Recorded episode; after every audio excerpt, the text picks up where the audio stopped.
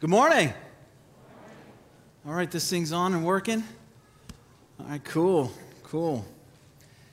Always takes me a minute to get that thing on after the mask has been on. Is everybody doing good this morning? It's great to see everyone here today. It looks like a, a really good sized crowd. Everything's filled in.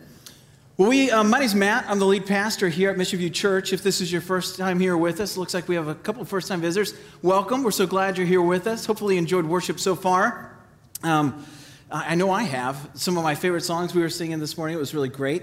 Uh, before we jump into the sermon, um, you can open up your Bibles actually to 1 Corinthians chapter 1. We're going to be spending our time there to the end of that chapter. But while you're turning there, I've got just some, some things, some exciting news I wanted to share before we jump into our sermon this morning just a couple updates. Um, community groups, if you didn't know, uh, Mission View Church is a church uh, built on community groups. Uh, we believe that God created us to live out our lives in community, in relationship with each other.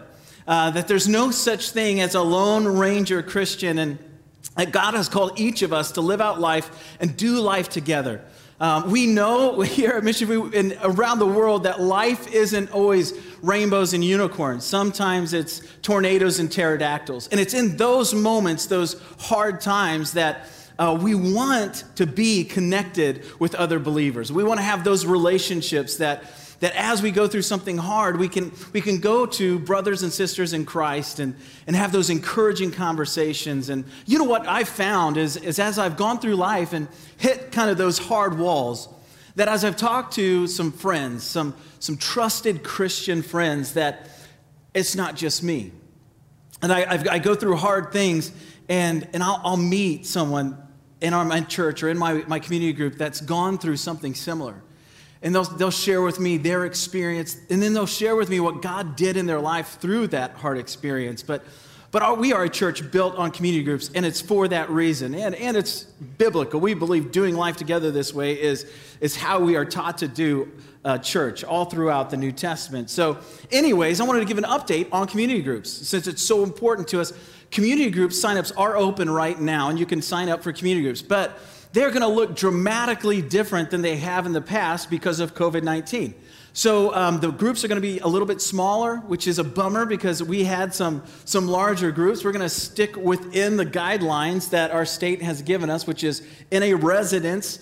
Uh, um, 10 and under, so that's going to be the size of the community groups. But beyond that, we're going to back up the start date just a little bit. Because what we wanted to do is we wanted to get all the community group leaders and deacons of the church together and talk about these big changes and how it's going to affect what we do as a church. Now, uh, we, were, we were thinking we could put together a plan, and we did, uh, you know, to just divvy that out and we would just move forward. But uh, that's not how we want to do business here as a church.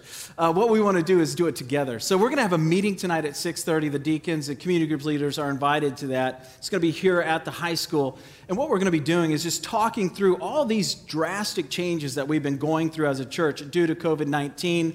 Um, we, I don't know if you know this or not, we hired a discipleship pastor during COVID, so that's great. Nobody knows him because we've been isolated and quarantined. Uh, Joe Novak is, he's in here somewhere. Joe, where are you at? Oh, all the way up in the balcony in the back row, uh, serving, you know, as a servant. That's awesome. Joe is our, our new discipleship pastor. He'll be here this evening as well. Uh, we're going to be hiring a new youth pastor. That's news as well. All these different changes, the changes in our community groups. We want to just to sit down with the leaders of the church, have a conversation around that, and work a plan together. So, anyways, that's going to be this evening. Invite you to come to that. Now, if you're not a deacon or leader in the church and maybe you've just been attending Mission View for a while and you want to, to know more about Mission View Church, kind of where we've come from, um, and where we're going, I wanted to invite you to um, lunch with the pastor. It used to be called pizza with the pastor, but we're not doing lunch, pizza with the pastor. It's, it's Jimmy John's with the pastor because it's freaky fast. And uh, so they'll bring it here, and, and, there won't be, you know, we, the COVID stuff, we didn't want there to be like a line and that kind of stuff. So you can order your sub, it'll be here really quick. And if you have any questions about Mission View Church, uh, that's going to be today, right after service, out in the Commons, and I'll be available for that and would invite you to come and meet with us and if you have any questions. All right, one other really exciting thing before we jump into 1 Corinthians. Um, we bought a building not long ago, and the building team has been working tirelessly with our architect and um, construction company. And we have some really, really exciting news coming out very soon. So I just got the email just like two days, or yesterday actually, from Todd LePage. He's one of our elders, and he's also the head of the building team. And uh, we've, we've got numbers really close to where they need to be for us as a church. Uh, looks like we're going to be able to move forward with the renovation of our new building.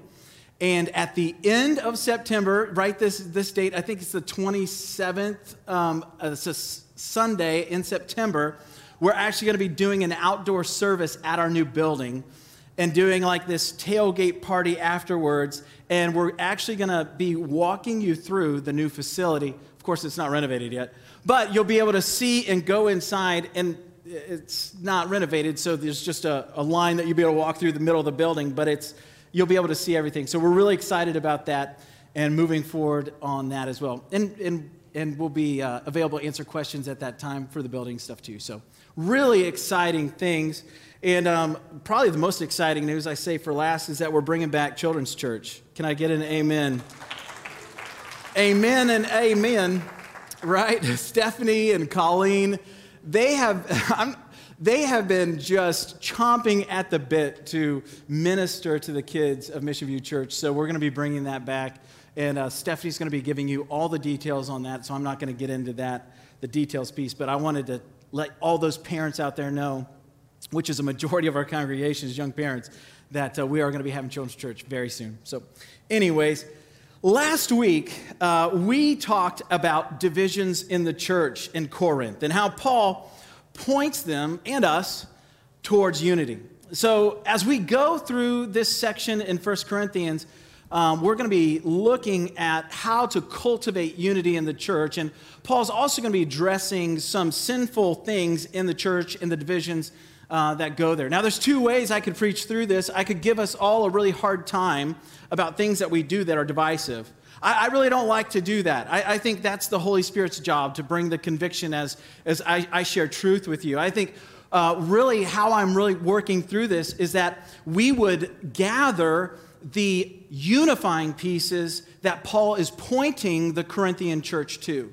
So as I've studied this and worked through this, the Holy Spirit's convicted me of some things as I'm reading through it. Praise God that He doesn't leave us as we are, right?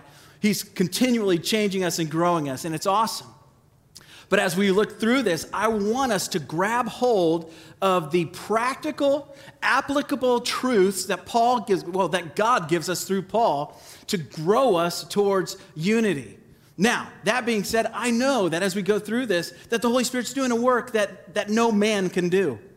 That these biblical truths are just, you know, truths, but without the Holy Spirit, they, they could just go right over our heads. But with the power of the Holy Spirit, He brings a sweet conviction that draws us to the Lord. And that sweet conviction draws us to repentance and change. It's, the Bible says that God grants repentance and that we come to Him. It's His kindness that draws us to repentance. It's not, it's not this condemnation. So I'm really excited about how we can draw towards unity. This, this week, Paul's going to continue to give us direction on how to cultivate this unity. He continues to point out the failings of the church in Corinth as well.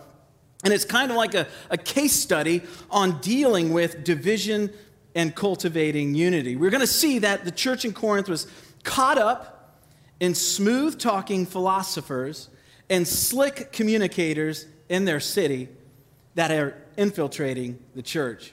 Paul's going to show us what to, what to look to, what to focus on. And, and if we want to live out our lives in community, where our attention has to be. This is really, really good stuff. I'm really excited about today's sermon. Let's pray before I read God's word for us today. Dear Heavenly Father, we thank you for your word that it is truth and that it is life. God, we pray that you would change our hearts. We pray for the conviction of the Holy Spirit, that it would draw us to you. God, that you would grant us repentance, that you would grant us change in our lives. Humble us by your glory and your power and your majesty. We pray for a deeper revelation of who you are and who you've called us to be. God, give us the courage and strength to walk out the truths of your word. as difficult as it may be, we lay down our lives, we surrender our lives to you today and tomorrow and the next day. Have your way in us, Jesus. In your name we pray. Amen. We'll start in 1 Corinthians chapter 1 verse 18. For the word of the cross is folly to those who are perishing. But to us who are being saved, it is the power of God. For it is written, I will destroy the wisdom of the wise, and the discernment of the discerning I will thwart. He's quoting Isaiah there. We'll, go, we'll study that too in just a minute. Where is the one who is wise? Where is the scribe? Where is the debater of this age? Has not God made foolish the wisdom of the world? For since in the wisdom of God, the world did not know God through wisdom, it pleased God through the folly of what we preached to save those who believe. For Jews demand signs and Greeks seek wisdom, but we preach Christ crucified. You may want to underline that, circle that. That's a key phrase here as we're going through 1 Corinthians. We preach Christ crucified, a stumbling block to Jews and folly or foolishness to Gentiles. But to those who are called, both Jews and Greeks, Christ, the power of God and the wisdom of God. For the foolishness of God is wiser than men, and the weakness of God is stronger than men.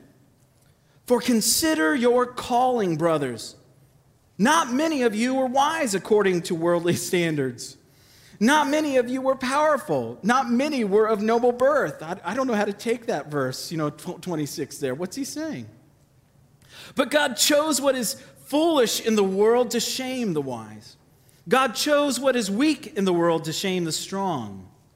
God chose what is low and despised in the world, even things that are not, to bring to nothing things that are, so that no human being might boast in the presence of God. And because of him, you are in Christ Jesus, who became to us wisdom from God, righteousness, sanctification, and redemption, so that, as it is written, let the one who boasts boast in the Lord. God's word for us today. Now, the first thing I want to pull out of this is right there, right at the beginning of, of our, our text today in verse 18. But the fill in in your notes is this the gospel is illogical, paradoxical, and irresistibly beautiful. The good news of Jesus is illogical, paradoxical, and irresistibly beautiful. We see it right there in the first two lines. For the word of the cross is folly. Folly. We have to look at this Greek word, folly. What does it mean? It's actually, it's, it, let me just say this before I give you the, the clear definition. It is not a nice word. As I think about this word folly and I, I read this, I'm like, I think of folly and I'm like, oh, look at that guy over there. He doesn't understand. He doesn't know it's, it's so that's so cute. That is not that is not uh, what Paul is saying here.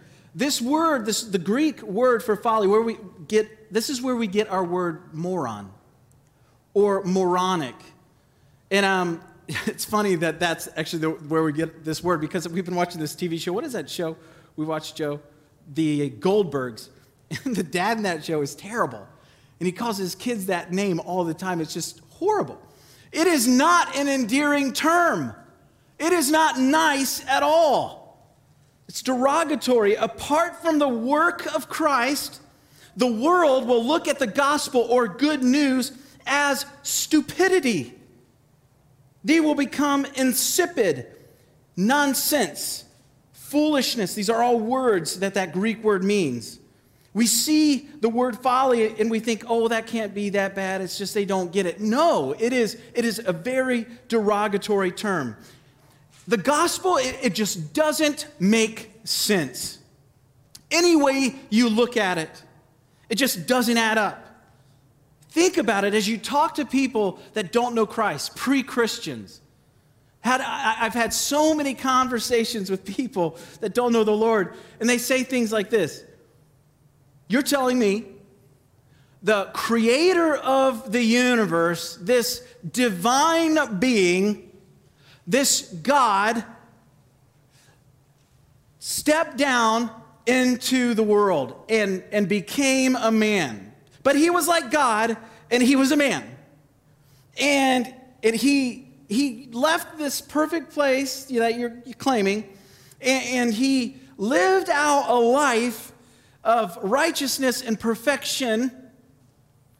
And then he allowed his very creation to kill him like like on a cross the the the, the death that's set aside for the lowest of all humanity? Like like you're the creator god thing. You're, saying he stepped down he did this and and then he died and he rose from the dead three days later. Like he like was in the grave dead for three days and he rose to life. Like and okay and he did that for me and i don't have to do anything? Like it's just by faith that i just go to heaven because that have you ever had a conversation with someone like that? They just don't get it. It just doesn't compute. And i look at them i'm like yes yes yes it's amazing. Like like the love of god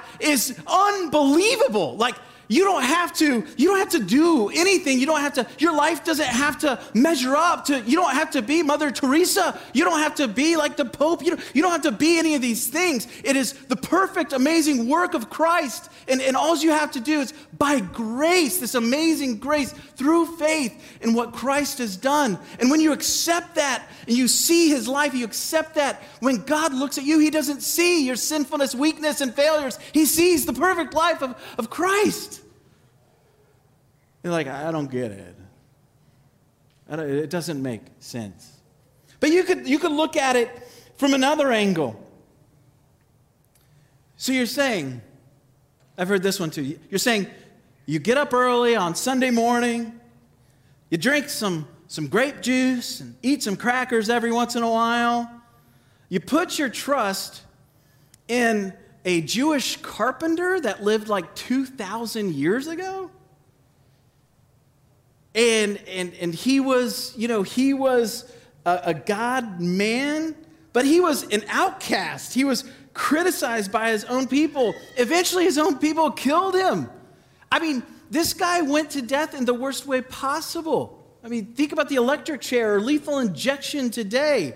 That's the type of death, well, even worse than that. I mean, it was the humiliation of the cross and the nakedness and the beating and the, the, just the horrific death. And you're telling me that that's God and we're supposed to follow this? And I'm like, yes, yes, that is the real Jesus Christ, the Messiah that was prophesied for thousands of years. We can go back and look at writings thousands of years before Jesus showed up and it prophesies and tells us the story of where he would be born, where he would do his ministry, how long he would live, how he would die, that he would rise again the third day, what his name would be. We have all of these details foretold thousands of years, hundreds of years before he showed up. And they're just like, yeah, I don't get it. I don't get it. And I'm like, God's love blows my mind. It flips human wisdom and philosophy upside down, and it makes fools of savants, children out of men, and followers out of leaders, and it makes free men out of slaves. The gospel, this good news of Christ, doesn't make sense to the world. And you know what? That's okay. Because it's not on us describing this in any artistic or creative way.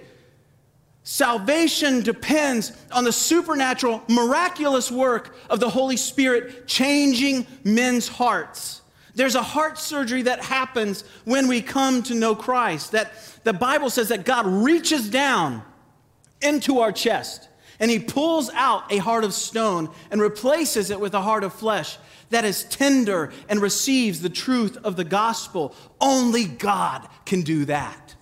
You can say it in any creative and, and, and amazing, smooth way, philosophical, apologetic way you want, but without the power of God, it is meaningless and hopeless. But with the power of God, it changes lives. God is in the business of changing lives. And you know what? God's wisdom just doesn't make sense to us. His ways are higher than our ways. We come up with the most brilliant of ideas or the most groundbreaking scientific hypotheses only to have them changed or proven wrong years later. God is bigger. His wisdom far outweighs anything our minds can imagine. And for man's wisdom, that's our next point. We find it in verses 19 through 21, and it's this the fill in in your notes is this man's wisdom does not lead to salvation. Man's wisdom does not lead to salvation or eternal life. For it is written, Paul says in verse 19, I will destroy the wisdom of the wise, and the discernment of the discerning I will thwart. Where is the one who is wise? Where is the scribe? Where is the debater of this age? Has not God made foolish the wisdom of the world? For since in the wisdom of God, the world did not know God through wisdom. Get this, I love this line. It pleased God through the folly of what we preach to save those who believe. What? Man, this is good stuff. I love this. Paul goes on here and he's quoting from Isaiah 29, verses 19. Let me read this for you just so we get a little bit of the context of, of what he's saying. He says, and, and the Lord said, Because this people draw near to me with their mouth and honor me with their lips, while their hearts are far from me, and their fear of me is a commandment taught by men. Therefore, behold, I will again do wonderful things with this people, with wonder upon wonder.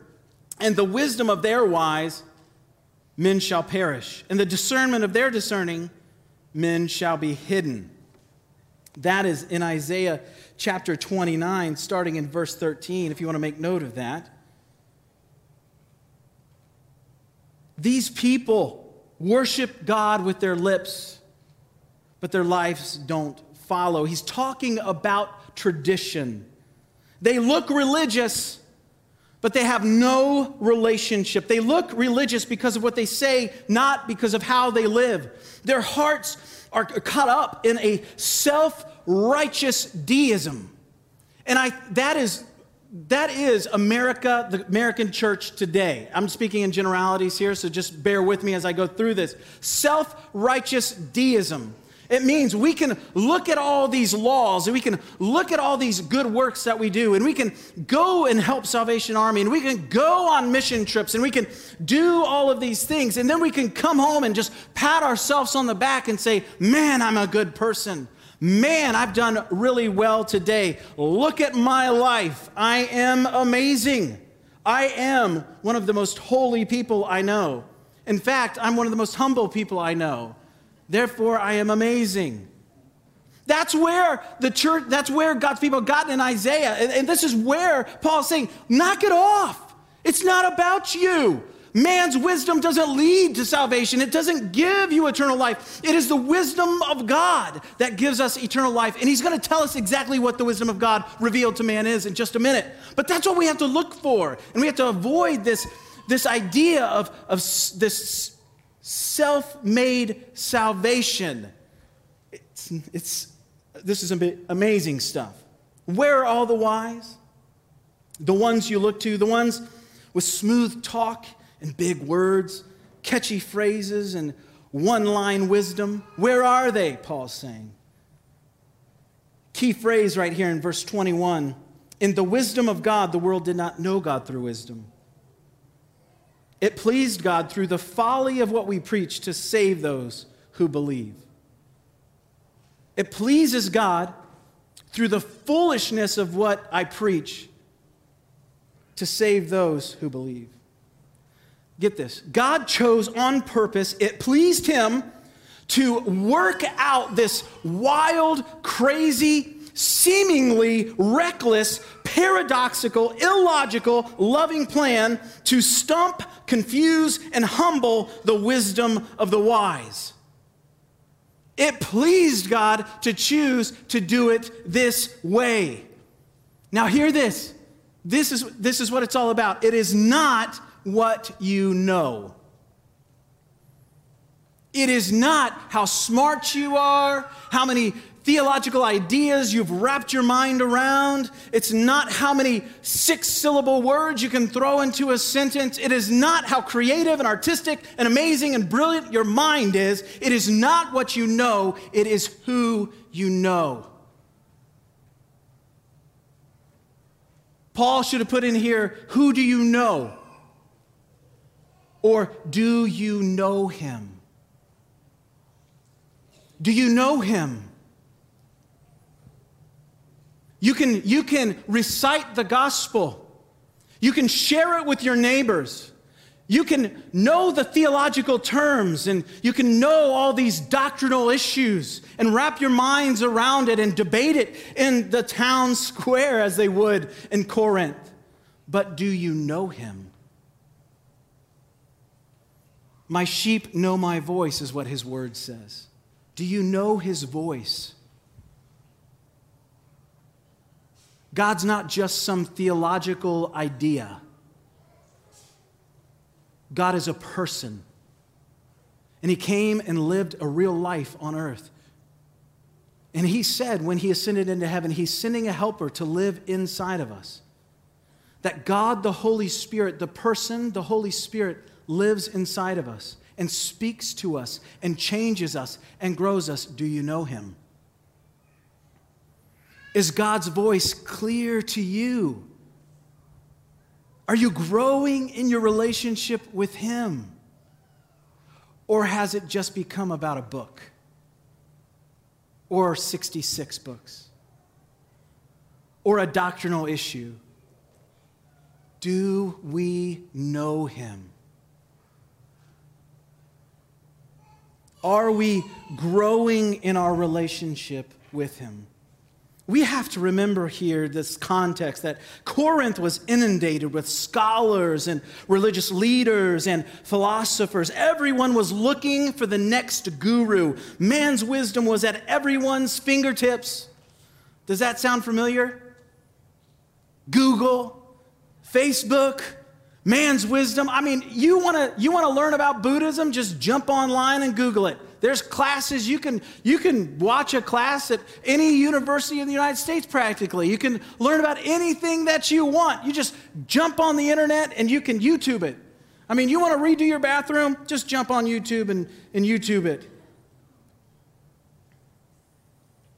Knowledge.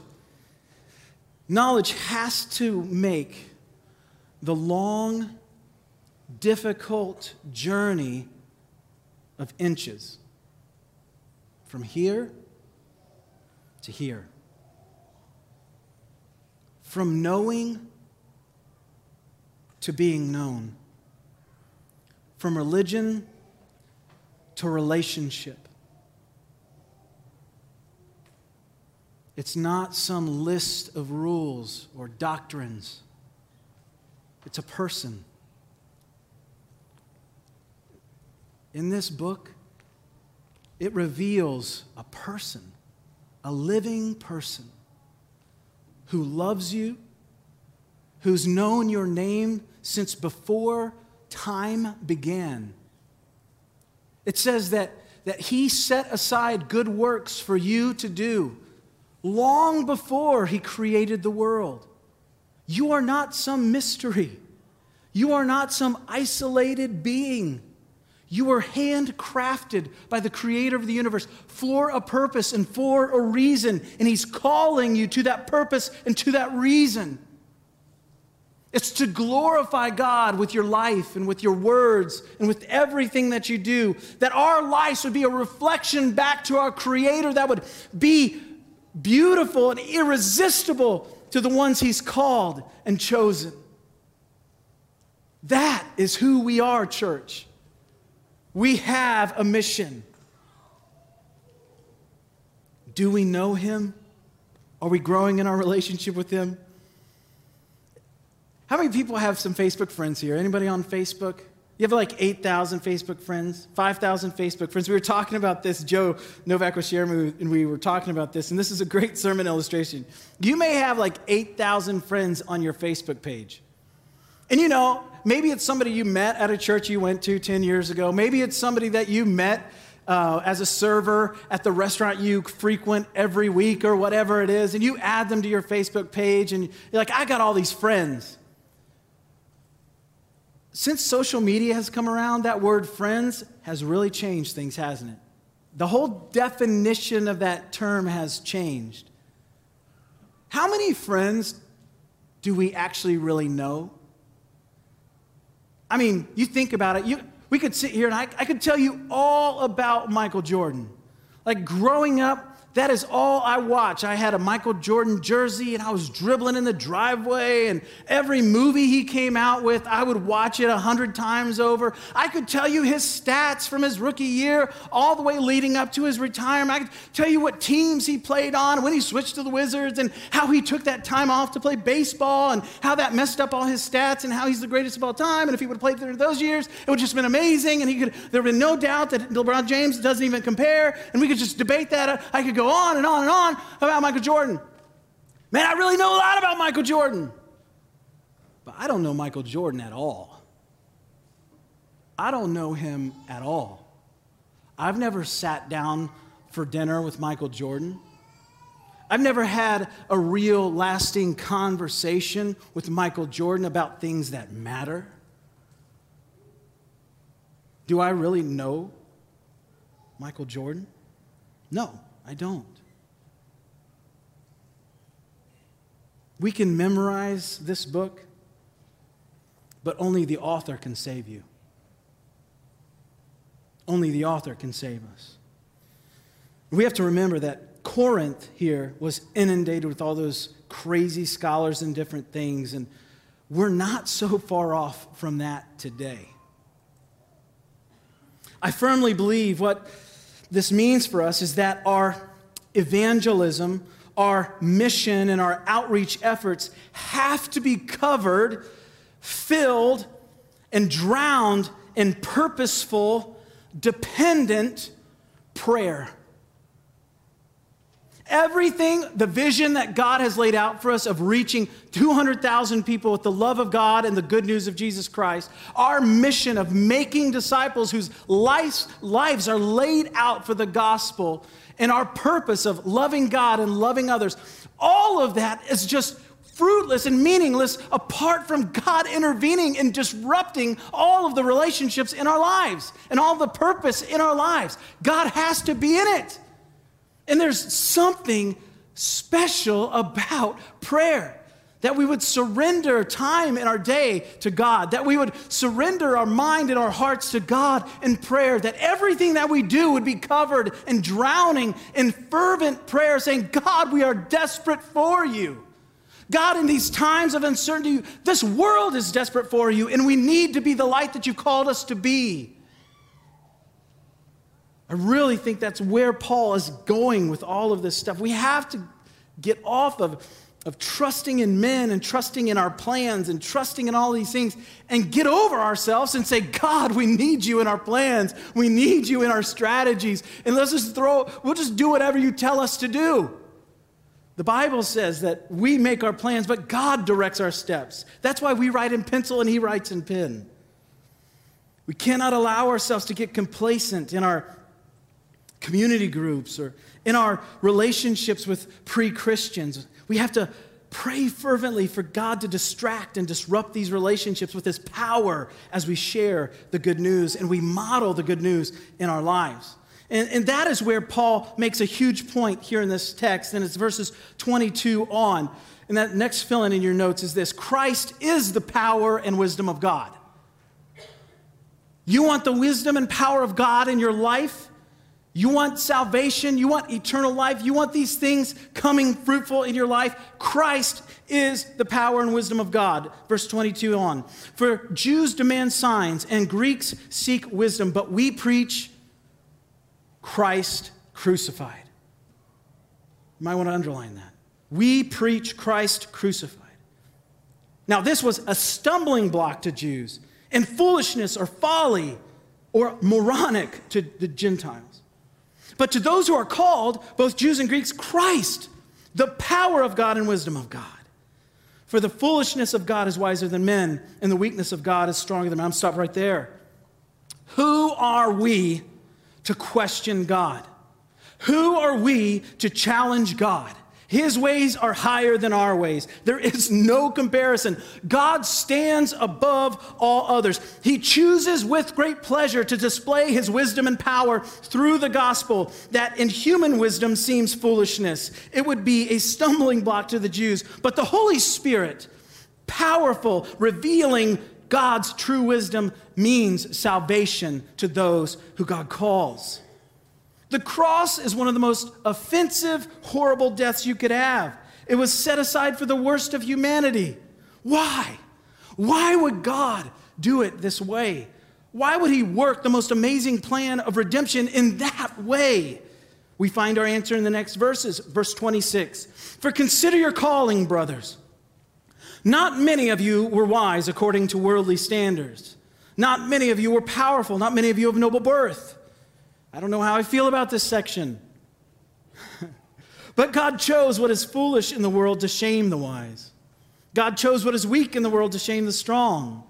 God chose what is low and despised in the world, even things that are not, to bring to nothing things that are, so that no human being might boast in the presence of God.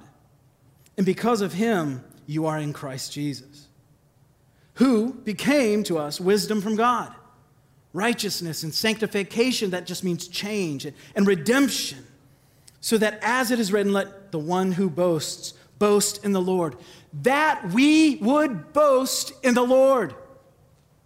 That's why God does it this way. That's why He just flips our wisdom upside down and says, No, it's not about these quick sayings of, of wisdom from man. It's not about these, these things. It is about God's all powerful, choosing, sovereign, divine intervention. No man, nothing that we do compares to the work and amazing power of God and his sovereignty over all things, that no man would boast. Now, I don't know about you.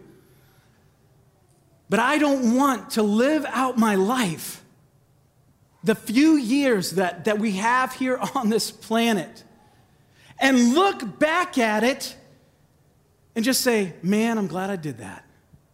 You know what? Just, you know, that, that, that 200,000 and these, you know, I'm just glad I followed through with that and did that. Good job. That, that is not why we talk about vision, mission, and purpose. We want to be a part of something that only God can do. Only God can, can accomplish it. That's what Paul is saying. Don't waste your life on something that you can accomplish in and of your own strength and power. That's not how God works. God is calling us to something bigger, something greater, something so amazing that when it's all said and done, we're to look back at it and we're to say, What in the world? How did this happen? Are you kidding me? Can you, can you even fathom? We put together these ideas and vision and mission, and, and we want God to be in all of those things. And I truly and firmly believe we have aimed way too small. God is going to blow all of our plans out of the water. Are you with me on this? We want to be a church that plants churches, and we talk about three or four here. God is going to do something here at Mission View Church and throughout Ohio, through Indiana, Pennsylvania, Michigan, and Kentucky, and then throughout all the world, in Guatemala and Tajikistan. And we're going to send missionaries all over this planet because God is worth it. And when it's all said and done, we will not boast in us. We will boast in a glorious God who is more powerful and more amazing than anything we've ever imagined. We've been so distracted with stupid stuff like masks and COVID 19 that we're forgetting that God's calling us to something bigger and something greater. We have to look past an election in November. Nothing's going to save us then. God has already saved us, and He saved us to a mission and vision. Don't lose sight. Don't forget, we are aliens here. This life is short and fleeting, and it's gone in a wisp in a moment. And He's calling us to an eternal calling for His purpose and His glory. That's who we are. That's what God's called us to. Don't lose sight of it. Don't lose sight of who He is and what He's called us to.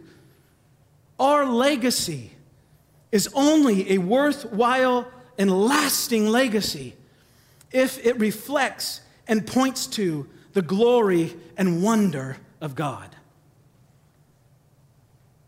Our legacy is only a worthwhile and lasting legacy if it reflects and points to the glory and wonder of God. We want to be a part of a vision and mission that when it's all said and done, we fall to our knees in worship, thanking God that He did it. I want to take risks. I want to take risks for Jesus. I want to step out into the unknown. I want to do things that other people are terrified of because Jesus is worth it. And when it's all said and done, we will boast in him. We will boast in the Lord. Amen. Let's pray together. Dear Heavenly Father, we thank you for your word. What, what a powerful statement you are making here in 1 Corinthians, God. You, you want to, to just make us, you know, look foolish, and that's okay. Because you are choosing the weak to shame the strong. So, Father, we pray that your light would shine through our lives, that you would cause us to, to take risks and do things that are bigger than us because we want to see you glorified. And Father, help us to be a people that point to you and glorify you in all things. We don't want any of the glory, Father. All of it goes to the one, the only one, you. We pray this in Jesus' name. Amen.